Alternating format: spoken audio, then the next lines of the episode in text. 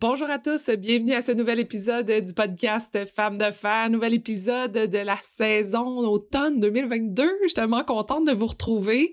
Euh, ça a été un été extrêmement, extrêmement chargé pour ma part. Je l'ai pas vu filer.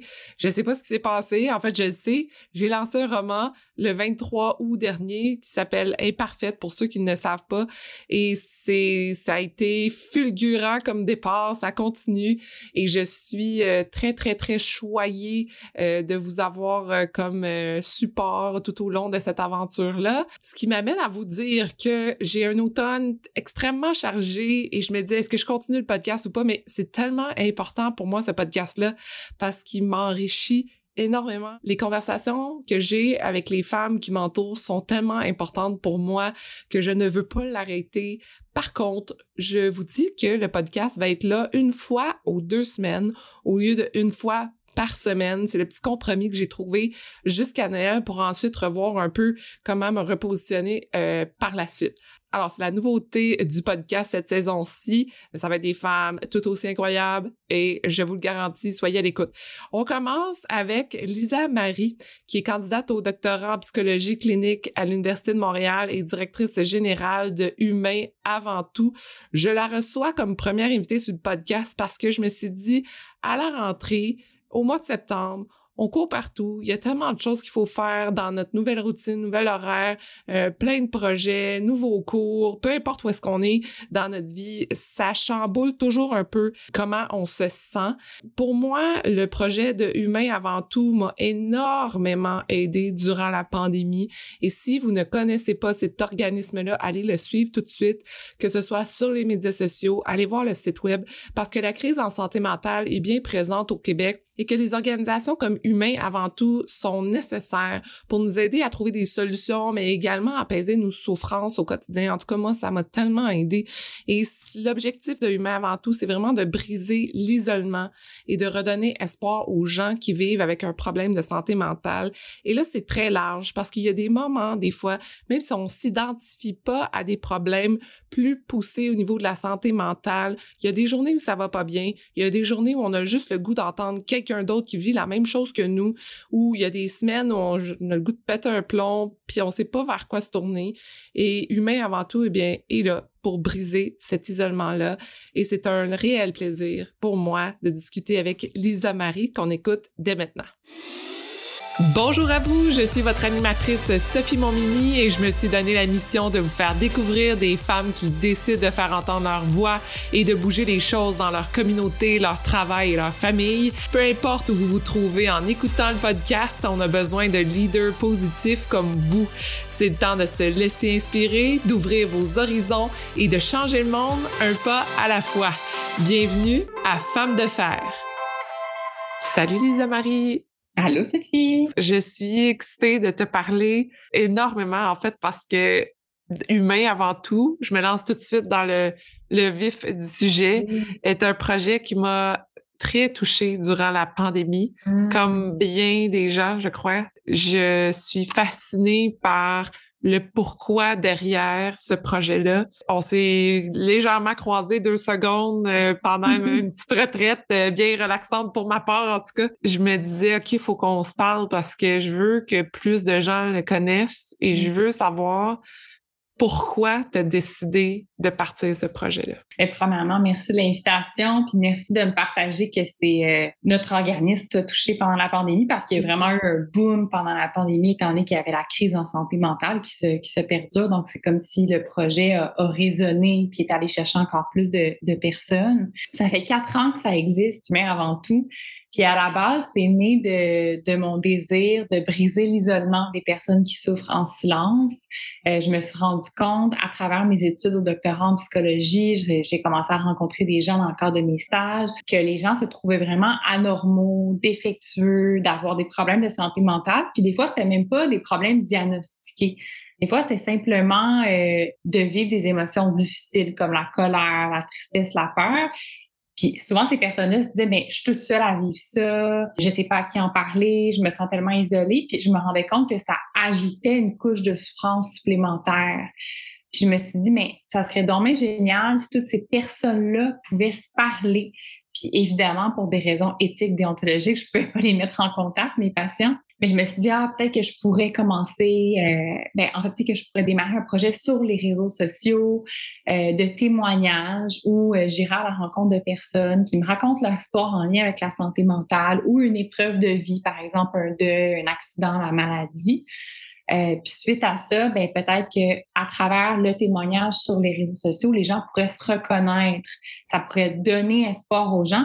Ça pourrait aussi les inciter à demander de l'aide parce que c'est inspirant de lire un témoignage d'une personne, disons, qui dit, ben moi, pendant des années, j'ai pas demandé de l'aide jusqu'à temps que je réalise que ma situation, tu sais, j'avais le droit de demander, que c'était légitime, mais ça peut comme donner le, petit coup de motivation plus à la personne qui, qui reste chez elle puis qui se dit, oh non, non, non, moi, je, je, je suis pas capable de demander de l'aide c'est un peu ça la, la, genèse du mais avant tout. C'est sûr qu'il y a d'autres euh, éléments. Moi-même, j'ai un tempérament qui est anxieux, donc les troubles de santé mentale, ça m'a toujours vraiment euh, touchée. Et dans ma famille, il y a aussi des troubles de santé mentale. Je baigne là-dedans depuis vraiment longtemps, mais c'est vraiment en 2018 que je me suis dit, bon, ça y est, je prends l'été puis je démarre ce projet-là. Comment on décide de démystifier un peu la honte? Autour de la santé mentale. Parce que j'ai l'impression que c'est un peu ça qui nous amène justement à s'isoler, d'avoir honte mm-hmm. de ça, de dire, ben, voyons, comme je suis pas normal, tout le monde autour de moi est triste ou en colère, pourquoi moi, ça serait plus intense qu'un autre? Et comment on fait pour justement légèrement briser cet isolement-là puis se dire, OK, je peux peut-être aller chercher de l'aide? Oui, comment démystifier la honte? C'est vraiment une bonne question parce que la honte, c'est tellement une émotion qui peut, qui peut être lourde à porter. Mm-hmm. Euh, mais je pense que c'est un des ingrédients, c'est qu'il n'y en a pas un seul, mais un des ingrédients clés pour moi, c'est d'en parler, mais pas d'en parler à n'importe qui, mm-hmm. d'en parler à une personne de confiance. Parce que si une personne en parle à une personne de confiance, en fait, ça va susciter souvent de l'empathie, puis la honte va fondre. Mm. Quand la honte, elle est mise sur le spotlight, souvent, ça, ça fond. Euh, mais c'est sûr qu'il faut aller vers des gens qui sont capables de nous recevoir dans nos émotions. Puis je ne parle pas nécessairement de, professionnels en santé mentale. Oui, ça peut être ça. Mm. Euh, évidemment, euh, des psychologues, des psychiatres, des, des médecins, mais ça peut aussi être des amis, des membres de notre famille. Euh, parce que si on se dévoile à des gens qu'on connaît très peu, puis qu'on on sait pas trop ça va être quoi leur réaction, puis finalement ils nous reçoivent pas bien dans, dans ce qu'on vit, mais ça peut augmenter malheureusement le sentiment de honte. D'en parler parce que c'est ça quand on se rend compte qu'on n'est pas seul à vivre une épreuve. C'est comme s'il y a un shift au niveau de notre perception dans les difficultés qu'on peut vivre, puis rapidement le sentiment de honte va vraiment prendre moins de place. Mmh. C'est drôle parce que tu parles de euh, des gens qui sont prêts à nous recevoir, puis dernièrement, ça donne comme ça. J'ai lu un livre de Brené Brown qui parlait de, mmh. de vulnérabilité, puis elle disait, ben, dans le fond, de raconter notre histoire à ceux qui méritent d'entendre notre histoire. Puis je trouvais que, tu sais, des fois, on a, on a besoin de se confier ou de sortir notre trop, notre trop plein. Puis ça veut pas dire que la personne à côté de nous, même si c'est notre ami, que c'est quelqu'un qui va bien elle aussi, puis qui va être capable de rebondir sur ce que nous, on vit. Ça veut pas dire que c'est mal intentionné de sa part. Des fois, elle aussi, a vit quelque chose de très difficile ou qui elle a pas une bonne journée, puis ça va, ça peut te blesser aussi de cette façon-là. Euh, puis on dirait que moi, depuis que j'ai lu cette citation-là, je suis euh, capable de, mieux naviguer là-dedans dans mes confidences ou dans ma façon de parler euh, de, de ce que je mm-hmm. ressens. Mais tout à fait, c'est vraiment un bon point que tu nommes parce que sais, c'est pas dit que nos meilleurs amis cette journée-là vont se sentir bien. Puis moi, ce que j'invite les gens à faire, c'est de demander à leurs amis, leur famille, tu sais, est-ce que tu as de l'espace? J'aimerais ça te parler aujourd'hui quelque chose de plus difficile. As-tu de l'espace? Puis des fois, c'est pas euh, une formulation avec laquelle on est habitué. Puis les gens peuvent être comme, qu'est-ce que tu veux dire de l'espace? Puis c'est juste, est-ce que, est-ce que tu aurais c'est la disponibilité pour m'écouter. Puis c'est correct de dire, hey, aujourd'hui, j'ai vraiment une grosse journée, mais demain, on, prend un moment, je vais être pleinement présent pour toi. Ça peut faire toute la différence. Fait qu'on respecte la personne vers qui on va, puis on répond aussi à notre besoin de, de se confier. Puis si, si la personne, justement, elle n'est pas euh, disponible, mais on peut alors se tourner vers quelqu'un d'autre. Mm-hmm. Est-ce que tu as vu, justement, tu as vu que Humain avant tout a eu un boom durant la pandémie? Est-ce que tu expliques ça parce que tout le monde était justement sur les réseaux sociaux et ça a donné que les gens t'ont découvert? Ou c'est parce qu'il y a également eu une augmentation euh, côté anxiété, angoisse, santé mentale durant la pandémie? Bien, je pense que ces deux choses-là euh, ont contribué à faire en sorte que, mais avant tout, euh, attirer vraiment plus de gens. Bien, évidemment, en confinement, les gens étaient devant leur écran, avaient besoin de connecter. Puis comment on, connectait en confinement, c'était par les réseaux sociaux. Mm. Euh, puis après ça, ben la crise en santé mentale qu'on a vécue quand même sans précédent. Là, c'était c'était quand même assez intense. Donc, je pense que les gens se cherchaient des outils, se cherchaient des moyens supplémentaires pour s'apaiser, pour s'autogérer. Euh, puis les réseaux sociaux, ça faisait partie de ces outils-là.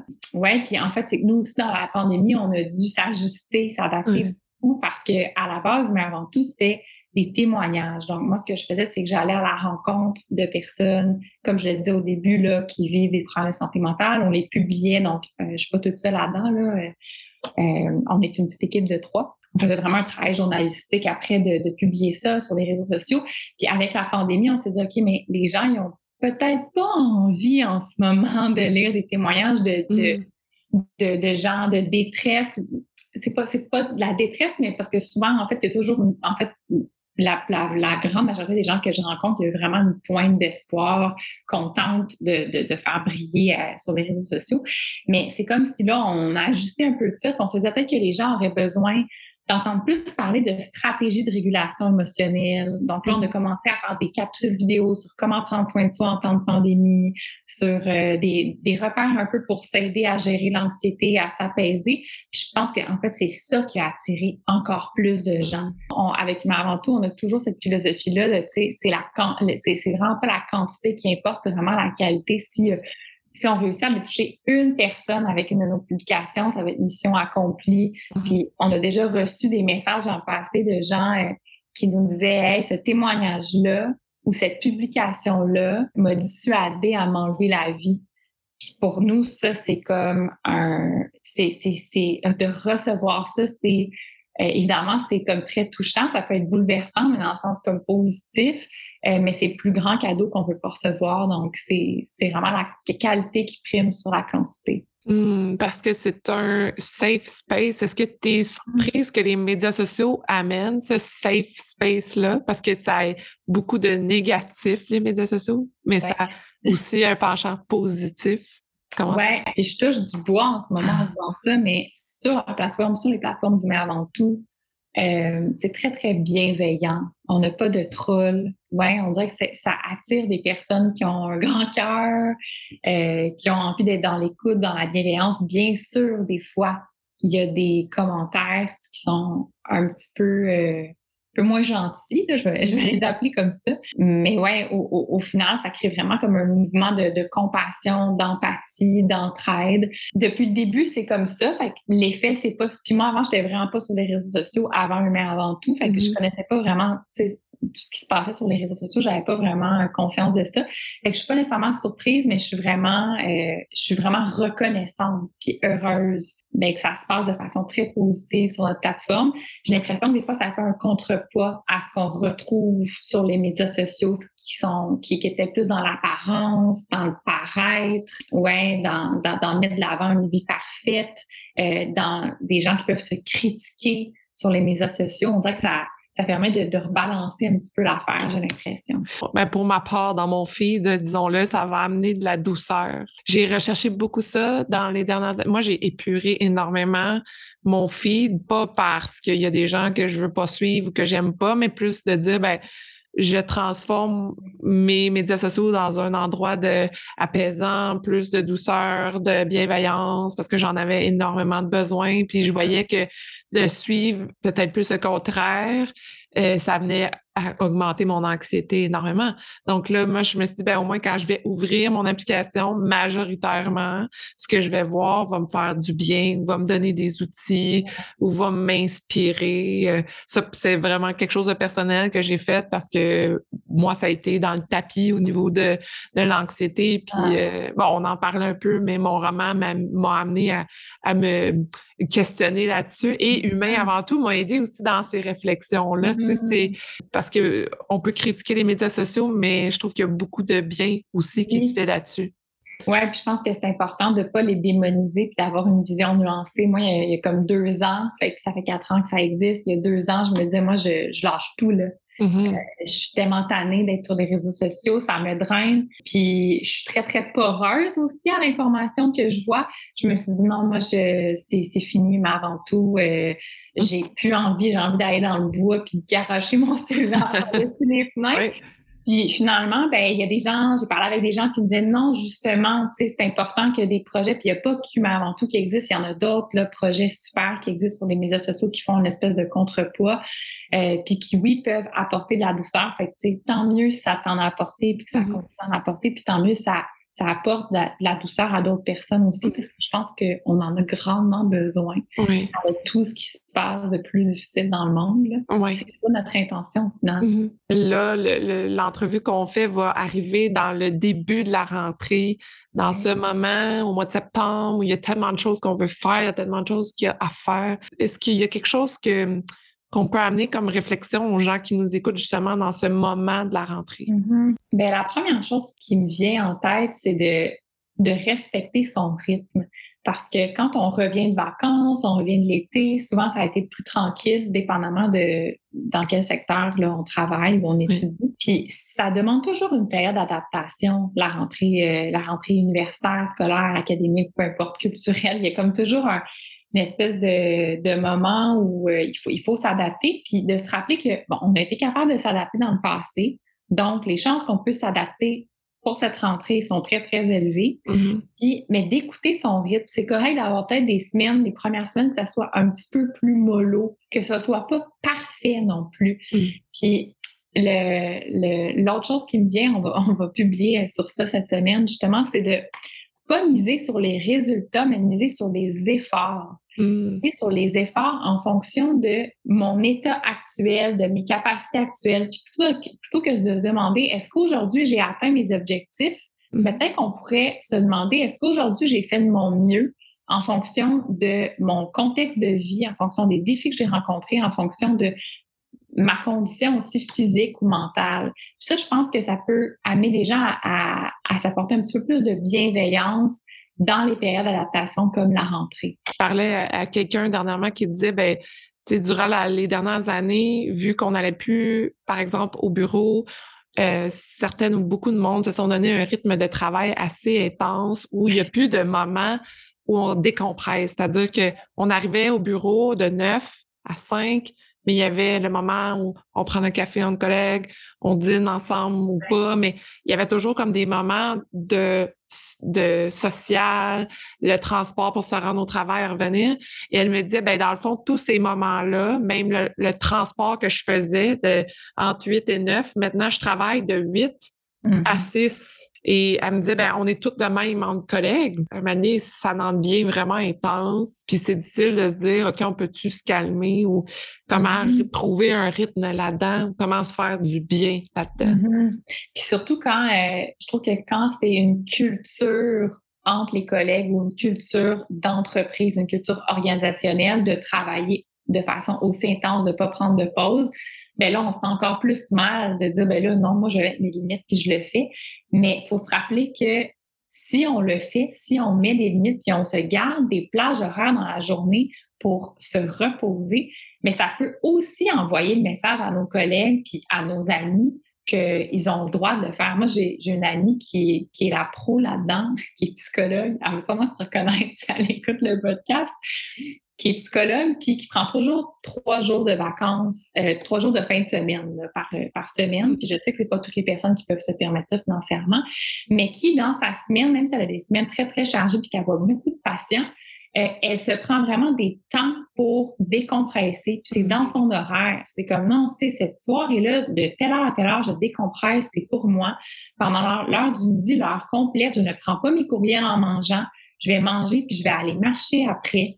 Vraiment de, de, de, faire un effort conscient pour s'autoriser des moments de pause, de régénération. On en a besoin. Sinon, c'est comme une recette. Si on ne fait pas ça, c'est comme une recette pour aller s'en aller vers le, burn-out, l'épuisement ou développer des symptômes plus anxio-dépressifs. c'est super important de s'accorder des périodes de repos. Puis ça fait penser au fait que on pense souvent à l'importance des vacances, c'est important de se ressourcer pendant les vacances. Mais les études montrent qu'après trois jours de, quand on est au retour au travail, après trois jours, rapidement, on perd les effets de ces vacances-là. Mm. Donc, ce que les études suggèrent, c'est qu'on s'autorise des petites vacances à tous les jours et à toutes les semaines. Petites vacances, ça ne veut pas dire de d'être évaché sur une plage euh, pendant six heures à tous les jours, vraiment pas, mais juste des petites heures ou à la limite, ça peut être un cinq minutes de respiration. Moi, j'en parle souvent avec mes patients.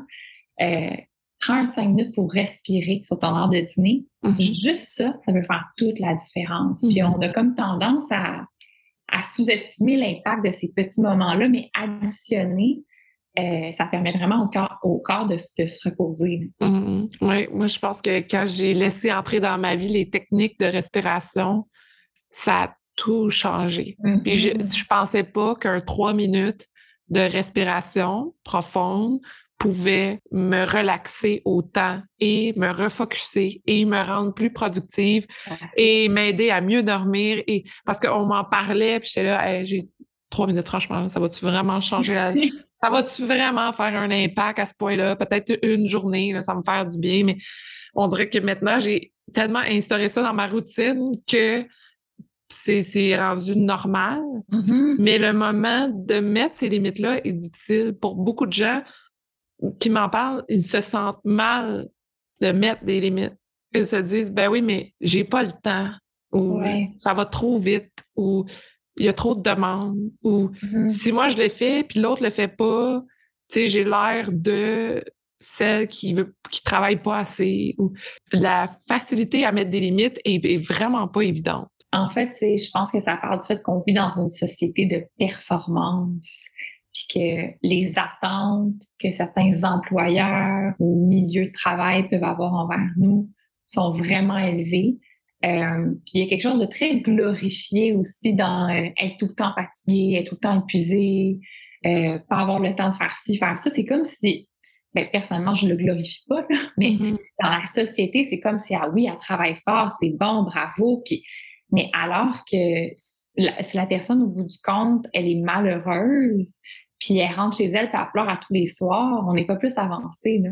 Fait que, tu sais, au, niveau de la culpabilité, c'est un travail, je pense pas que c'est une switch on-off. Je pense que c'est un travail de longue haleine pour mm-hmm. certaines personnes qui peut se faire notamment en psychothérapie, mais aussi en voyant d'autres personnes mettre tranquillement leurs limites. Puis je pense que ça se fait graduellement aussi. C'est de commencer à mettre des petites limites, de voir comment on se sent de dire, hey, ben, j'ai mis cette limite-là, je me sens vraiment mieux. Puis de se rappeler après, ah, mais quand j'ai mis cette limite-là, ça m'a vraiment fait du bien. Mm-hmm. Ce qui est important pour moi, dans mes valeurs, c'est prendre soin de moi, prendre soin de ma famille, puis de, se ramener à ça quand on, on est tiraillé un peu par la, culpabilité. Puis il y a, il y a Rosemary Charret que tu as interviewé sur le podcast que j'ai vu mm-hmm. d'ailleurs, qui disait que pour aider justement à apaiser la culpabilité, c'était de se demander, de se poser la question, c'est est-ce que j'ai pris mes responsabilités? Puis si la réponse c'est oui, bien souvent la culpabilité peut vraiment chuter à ce moment-là. Mm-hmm. Puis c'est ça qui fait du bien aussi. Mais c'est de se recentrer sur soi aussi. Puis c'est quoi je, me pose souvent la question, mais moi, c'est quoi mes valeurs? Qu'est-ce qui est important mm-hmm. pour moi? C'est bien beau que je travaille incroyablement puis que je réalise des choses, mais si au bout du compte, je suis en burn-out, ben, je pourrais plus refaire ou ça va vraiment me prendre du temps avant d'être capable de refaire d'autres choses. Mm-hmm. Des fois, il y, a des, il y, a des, saisons où on est peut-être plus intense, mais c'est de recalibrer puis de, de se remettre souvent, de se permettre de se remettre souvent en question.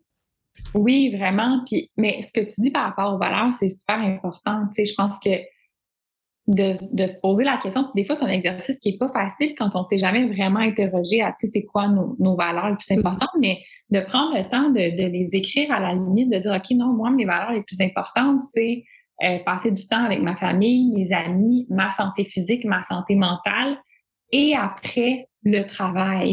Mm-hmm. puis là, j'énumère une liste de valeurs puis en, avec un certain ordre, puis ça peut changer pour d'autres personnes. Puis de, à tous les jours, de se poser la question, OK, aujourd'hui, est-ce que j'ai agi en cohérence avec mes valeurs? Puis ça se pourrait que, très bien que non, une journée qu'on ait vraiment trop travaillé, c'est pas grave, pas de se taper sa tête. C'est juste mm-hmm. l'occasion de faire comme, ah ben, d'avoir la gratitude même pour le fait que, OK, j'ai remarqué qu'aujourd'hui, j'étais mm. vraiment pas alignée. La semaine prochaine, je vais recalibrer la chose, mm-hmm. puis essayer de m'offrir un peu plus de temps, passer un peu plus de temps avec ma famille, mes amis.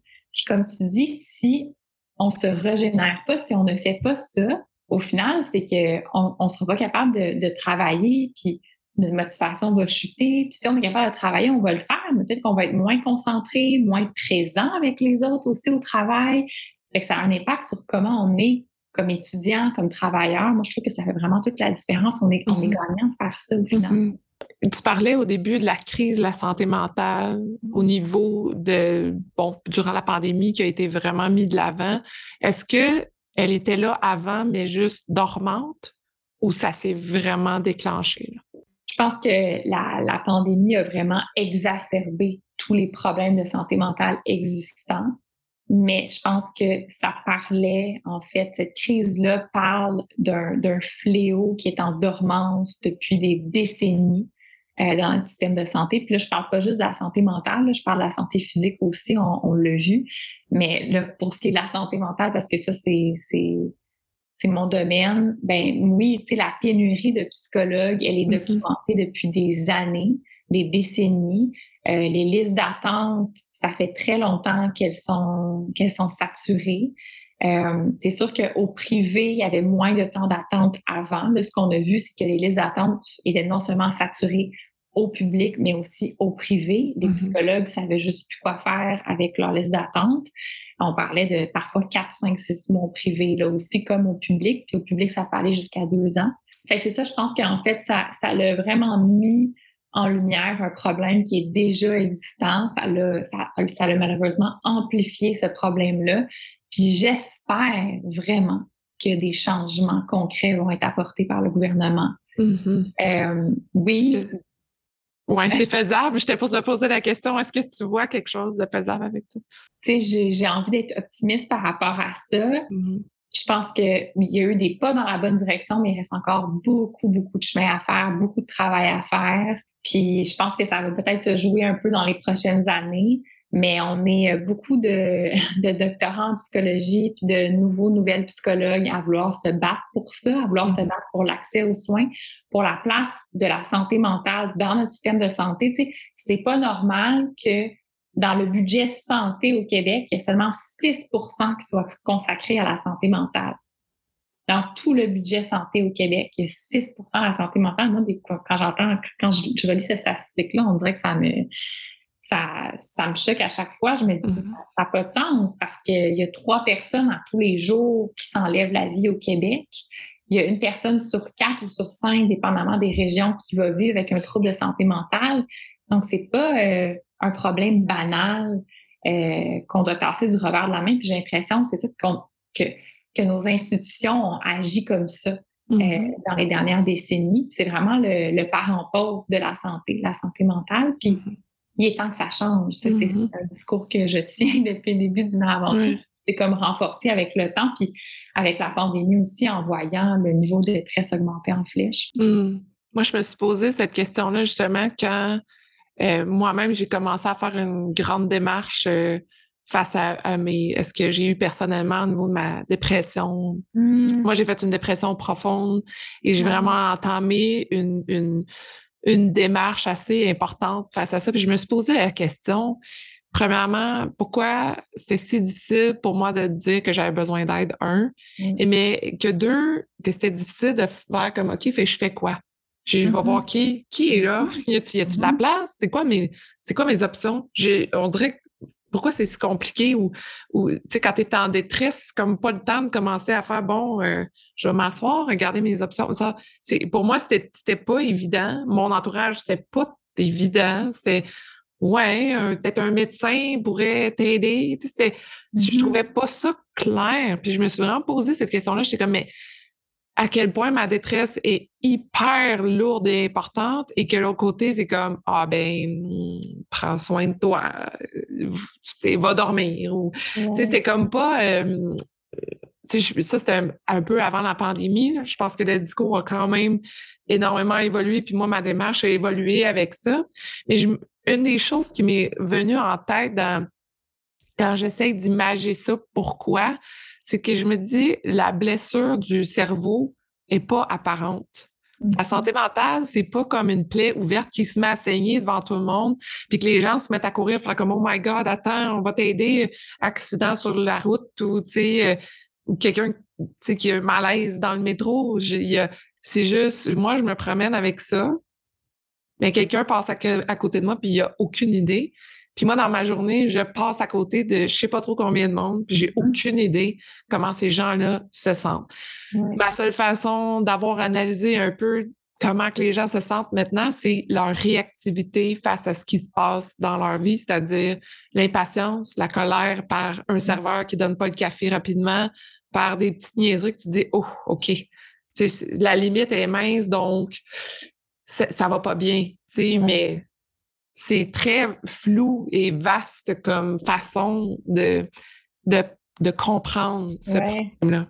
Oui, mais tu nommes un point tellement important. Les troubles de santé mentale sont invisibles. Donc, c'est difficile pour les gens parfois de comprendre c'est quoi vivre avec un trouble de santé mentale parce que si tu vois dans la rue quelqu'un qui s'est cassé le bras puis tu le vois avec un plâtre puis tu te dis ouch ça il est vraiment cassé son bras j'aime mm-hmm. de l'empathie j'aimerais pas ça avoir le bras cassé je vais l'aider disons une vieille personne âgée qui s'est cassé le bras je vais l'aider à traverser la rue mais les troubles de santé mentale c'est invisible c'est ça qui fait en sorte que les gens ont de la difficulté à comprendre à avoir de l'empathie et c'est de là que naissent les préjugés aussi mm-hmm. ah ben si une personne est en dépression, c'est qu'elle est paresseuse. Si une personne est anxieuse, c'est que c'est de sa faute, elle s'en prend trop.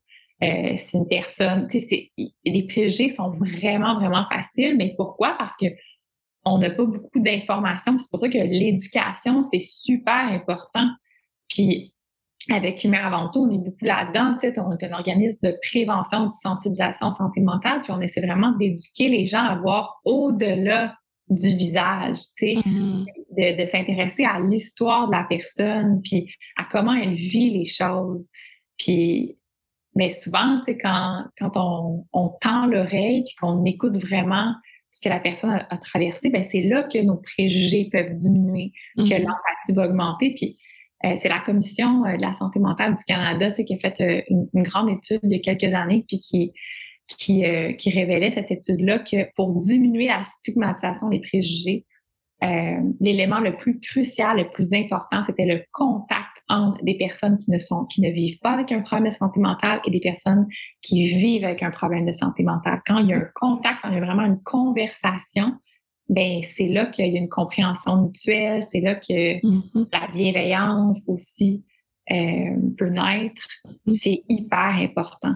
C'est un peu ça qu'on essaie de faire sur les réseaux sociaux. on a même une, illustration que notre illustratrice a faite euh, qui dit les troubles de santé mentale sont invisibles, mais soyez compatissants les uns envers les autres. Puis, l'illustration, en fait, ce que Sophie a dessiné, c'est euh, un iceberg. Fait que souvent, on voit juste la pointe de l'iceberg. Fait que les gens marchent dans la rue, on voit juste la pointe de l'iceberg. Souvent, la pointe de l'iceberg, ça peut se traduire par un sourire, mm-hmm. euh, par quelque chose de tout à fait normal, mais en dessous, il peut y avoir beaucoup de souffrance. Puis c'est de ne pas oublier ça, puis de demeurer à, l'écoute de ça aussi. Oui, c'est intéressant que tu parles du sourire parce que durant mon pic de ma dépression, je regarde des photos euh, et je sais en arrière que c'est pas ça. Et pourtant, je suis souriante avec mon gars, avec mon mari. Euh, puis là, je regarde ça, puis je suis là, oh my God, tu sais, ça paraissait même pas, même pour mon mari, ça, ça oui, il vivait avec moi, puis il se rendait compte qu'il y avait quelque chose, mais à quel point, pas, si, tu sais, la vie va tellement vite, il y a tellement de choses qui se passent que si moi je m'ouvre pas, si moi j'en parle pas, tout le monde peut vivre sa vie. Puis personne ne peut comprendre vraiment la douleur en arrière de ça. Oui, tout le monde peut vivre sa vie en pensant que tout le monde va bien, dans le fond. Ouais. Les gens n'ont pas de problème de santé mentale, alors que c'est faux. Alors que si on n'a pas un problème de santé mentale diagnostiqué dans notre vie, on va tous et toutes vivre des difficultés psychologiques. La souffrance, c'est humaine. La souffrance, c'est physique, psychologique, c'est universel. Mm-hmm. Euh, c'est bien de se rappeler que c'est impermanent aussi quand on est vraiment dans, le, le, creux d'une vague mais c'est universel, donc on va tous et toutes être confrontés à des épreuves de différentes envergures. Puis c'est pour ça que c'est important d'en parler, puis ça me fait vraiment penser à euh, une partie de ma thèse porte sur l'autocompassion, puis un des, euh, des éléments de l'autocompassion, c'est le concept d'humanité partagée, mmh. de sentir qu'on fait partie du club des êtres humains. Puis que les êtres humains, ben ça donne que ces petites bébites-là, ça souffre, ça fait face à des intempéries, c'est imparfait, ça fait face à des échecs, ça fait des erreurs, ça fait partie de la vie. Mm-hmm. De se ramener à ça, ça peut vraiment faire du bien. Ça, ça, me rappelle la première question que tu m'as posée, ou une des premières questions par rapport à la honte, mais ça diminue, diminue le sentiment de honte, de sentir qu'on appartient à cette communauté-là d'êtres humains qui qui souffrent, mais qui ont aussi des grands moments de lumière, puis de, de joie, puis tout ça. Mais c'est pas, c'est pas juste ça la vie non plus. C'est pas juste euh, des, des, des, expériences positives et agréables, malheureusement. Mm. En fait, malheureusement. Je dis malheureusement, non, parce que les expériences, ben, tu sais, je veux dire, si tu as passé à travers euh, une dépression, euh, probablement que tu es capable aujourd'hui de, de dire que ça t'a apporté quand même des choses, qui te grandi à travers ça. Énormément. Oui. Et je suis même capable de dire que j'ai de la gratitude d'avoir vécu ça, puis d'avoir passé à travers ça. Fait, puis j'ai d'avoir cette discussion-là avec toi aujourd'hui, puis d'être capable d'en parler. Euh, oui, ça me touche énormément, mais sans euh, me sentir mal à l'aise face à la santé mentale, face à ces discussions-là de c'est quoi l'anxiété, c'est quoi, mm-hmm. c'est quoi les différents troubles, qu'est-ce qu'on peut faire pour changer les choses? Est-ce que tu sens justement qu'il y a une écoute en ce moment? Avec ce que tu fais, avec tes paroles. Je sais que tu vas parler à la radio des fois, que tu mm-hmm. proposes ton message. Oui. Mais je sens que le message est vraiment bien reçu. La communauté qui nous suit sur les réseaux sociaux, je sens que je sens qu'elle est avide d'en apprendre encore plus sur la santé mentale, puis euh, avide d'être encore plus bienveillante, bienveillant envers les autres. Euh, ouais, fait que de manière générale, j'ai l'impression qu'il y a vraiment une bonne réception mm-hmm. pour moi avant tout depuis, depuis le début. Puis c'est sûr que des fois, ça vient par vague, puis des fois, on se questionne beaucoup avec l'équipe parce que sur les réseaux sociaux, il y a des algorithmes. Hein. Fait que des fois, mm-hmm. on, on, crée des trucs, puis euh, ça n'a pas l'air de lever tant, puis on se ramène toujours à la qualité versus la quantité. Mm-hmm. Mais c'est difficile parfois de sentir qu'on a un réel impact parce que justement, on est en mode virtuel, on est sur les réseaux sociaux. Donc, euh, parfois, on a des moments de doute, puis on se dit, donc, tu vraiment les gens? Euh, mais rapidement, dans, en tout cas, moi, c'est drôle, depuis quatre ans, rapidement, quand je suis dans ces moments de doute-là, il y a toujours les synchronicités. Je croise quelqu'un la rue qui me dit, ah, oh, wow, tel témoignage, ça m'a tellement aidé, ou telle illustration, ça m'a tellement aidé. Puis je suis comme, wow, c'est dommage cool de recevoir ça. C'est tangible, c'est réel. Mm-hmm. Euh, puis il y a aussi des gens qui prennent le temps de nous écrire. Puis merci à toutes les personnes qui prennent le temps de le faire pour nous, nous dire que, que, ça leur fait du bien. Puis, en fait, c'est pas euh, une question d'ego là-dedans ou d'avoir de la mm. reconnaissance. C'est juste nous, ça nous donne de l'information à savoir de est-ce qu'on continue la mission ou pas? Est-ce que ça répond vraiment à un besoin ou pas? pour le moment, mais oui, donc on continue dans cette direction-là. Mm-hmm. Qu'est-ce que vous voulez faire pour faire évoluer le projet en ce moment? Ben là, on a des rêves. Euh, je me dis, est-ce que j'en parle? J'en parle pas. Euh, je pense que oui, je peux, je peux en parler. En fait, on voudrait ouvrir une clinique, mais avant tout.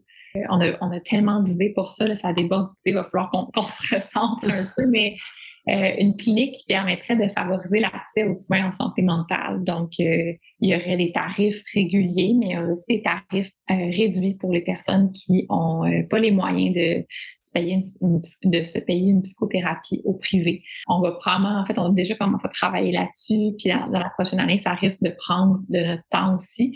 Mais on aimerait ça que ça soit un lieu inclusif aussi, donc ça soit pas juste de la psychothérapie individuelle. On aimerait ça proposer les ateliers de groupe, les cours de yoga aussi, mm-hmm. intégrer l'art-thérapie, toutes les approches de pleine conscience, le mm-hmm. contact avec la nature. Donc, comme je te disais, ça bouillonne vraiment. Euh, c'est vraiment ça qui, ça serait vraiment pour nous éventuellement la prochaine étape. Mais entre ça, euh, on aimerait aussi faire des journées thématiques d'ateliers pour rapprocher les gens. Euh, souvent, dans les, en fait, dans les derniers participants que j'ai rencontrés pour moi avant tout, les personnes me disaient, mais là, est-ce que tu connais un endroit où je pourrais juste comme me rassembler avec d'autres personnes puis parler de la santé mentale, puis connecter, c'est comme si les groupes de soutien actuellement euh, dans le système de santé publique, c'est vraiment pour les gens euh, qui ont des sérieux troubles de santé mentale, puis ça a un impact vraiment significatif sur leur fonctionnement. Euh, donc, la plupart des personnes qui arrivent à fonctionner malgré leurs difficultés psychologiques n'ont pas accès à ce soutien-là de groupe.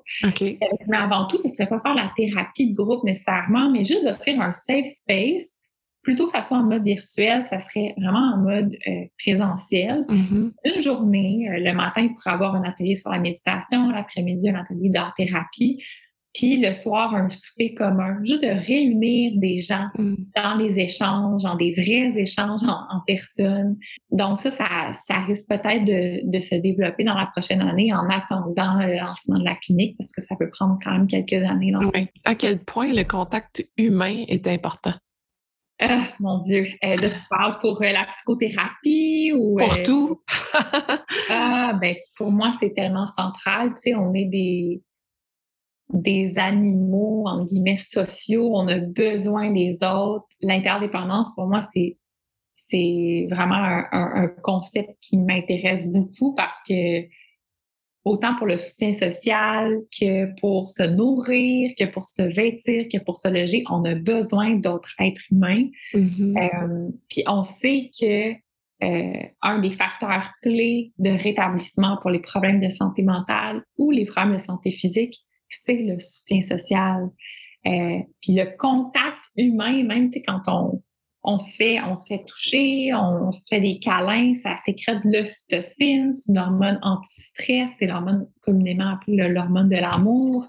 C'est essentiel. Puis là, je parle juste de l'ocytocine, mais il y a un paquet d'autres, euh, un autre cocktail d'hormones, en fait, un mm-hmm. gros cocktail d'hormones qui est, qui est sécrété, qui, sont, qui est essentiel pour notre bien-être. Ça va même booster notre système immunitaire de recevoir des câlins de, de personnes. Donc, euh, mm-hmm. on en a été privé pendant vraiment longtemps avec la pandémie.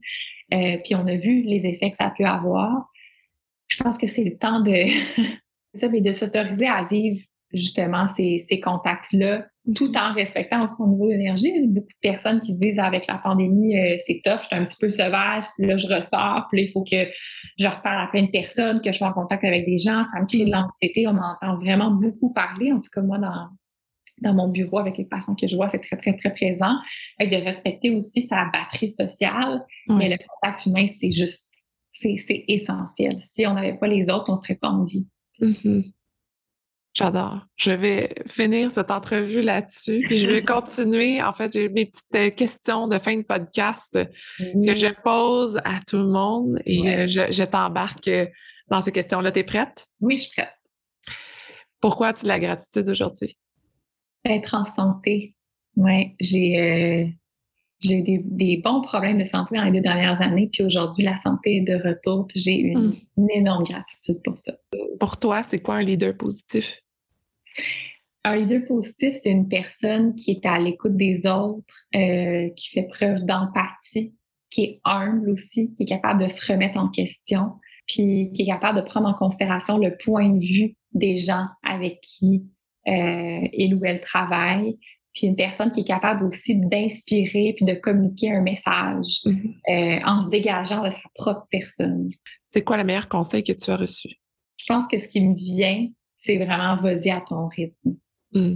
Ouais, ça a l'air, euh, ça peut avoir l'air banal, mais ouais, vas-y à ton rythme. Puis euh, c'est pas la destination qui compte, mais c'est le voyage, ça aussi. Mm. Euh, ça c'est beaucoup revenu dans ma vie, puis euh, ça me suit encore aujourd'hui. Le moment dont tu es le plus fier?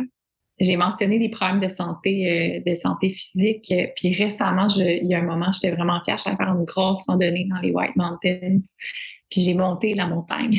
Mmh. monté la montagne, ça se dit. Mais j'ai gravi le sommet, puis je suis arrivée au, au, sommet. Je voyais rien tout. J'étais avec une de mes amies. C'était complètement euh, ennuagé. Puis alors que c'est un, des plus hauts sommets des, des White Mountains, mais j'étais vraiment fière d'avoir été capable de faire ça. c'est c'est un des moments, puis ça me rappelle que c'est pas la destination qui compte, mais le chemin parcouru. Parcouru, c'était comme très, très symbolique parce qu'au final, la destination, c'était pas vraiment beau, mais le chemin en a valu la peine. Quand Ça m'a fait vivre comme, comme fierté puis comme autre émotion. Fait que ça, c'est c'est un des moments, peut-être qu'il y en a un autre qui me viendrait après, qui viendra après l'épisode, mais c'est celui-là qui est le plus récent.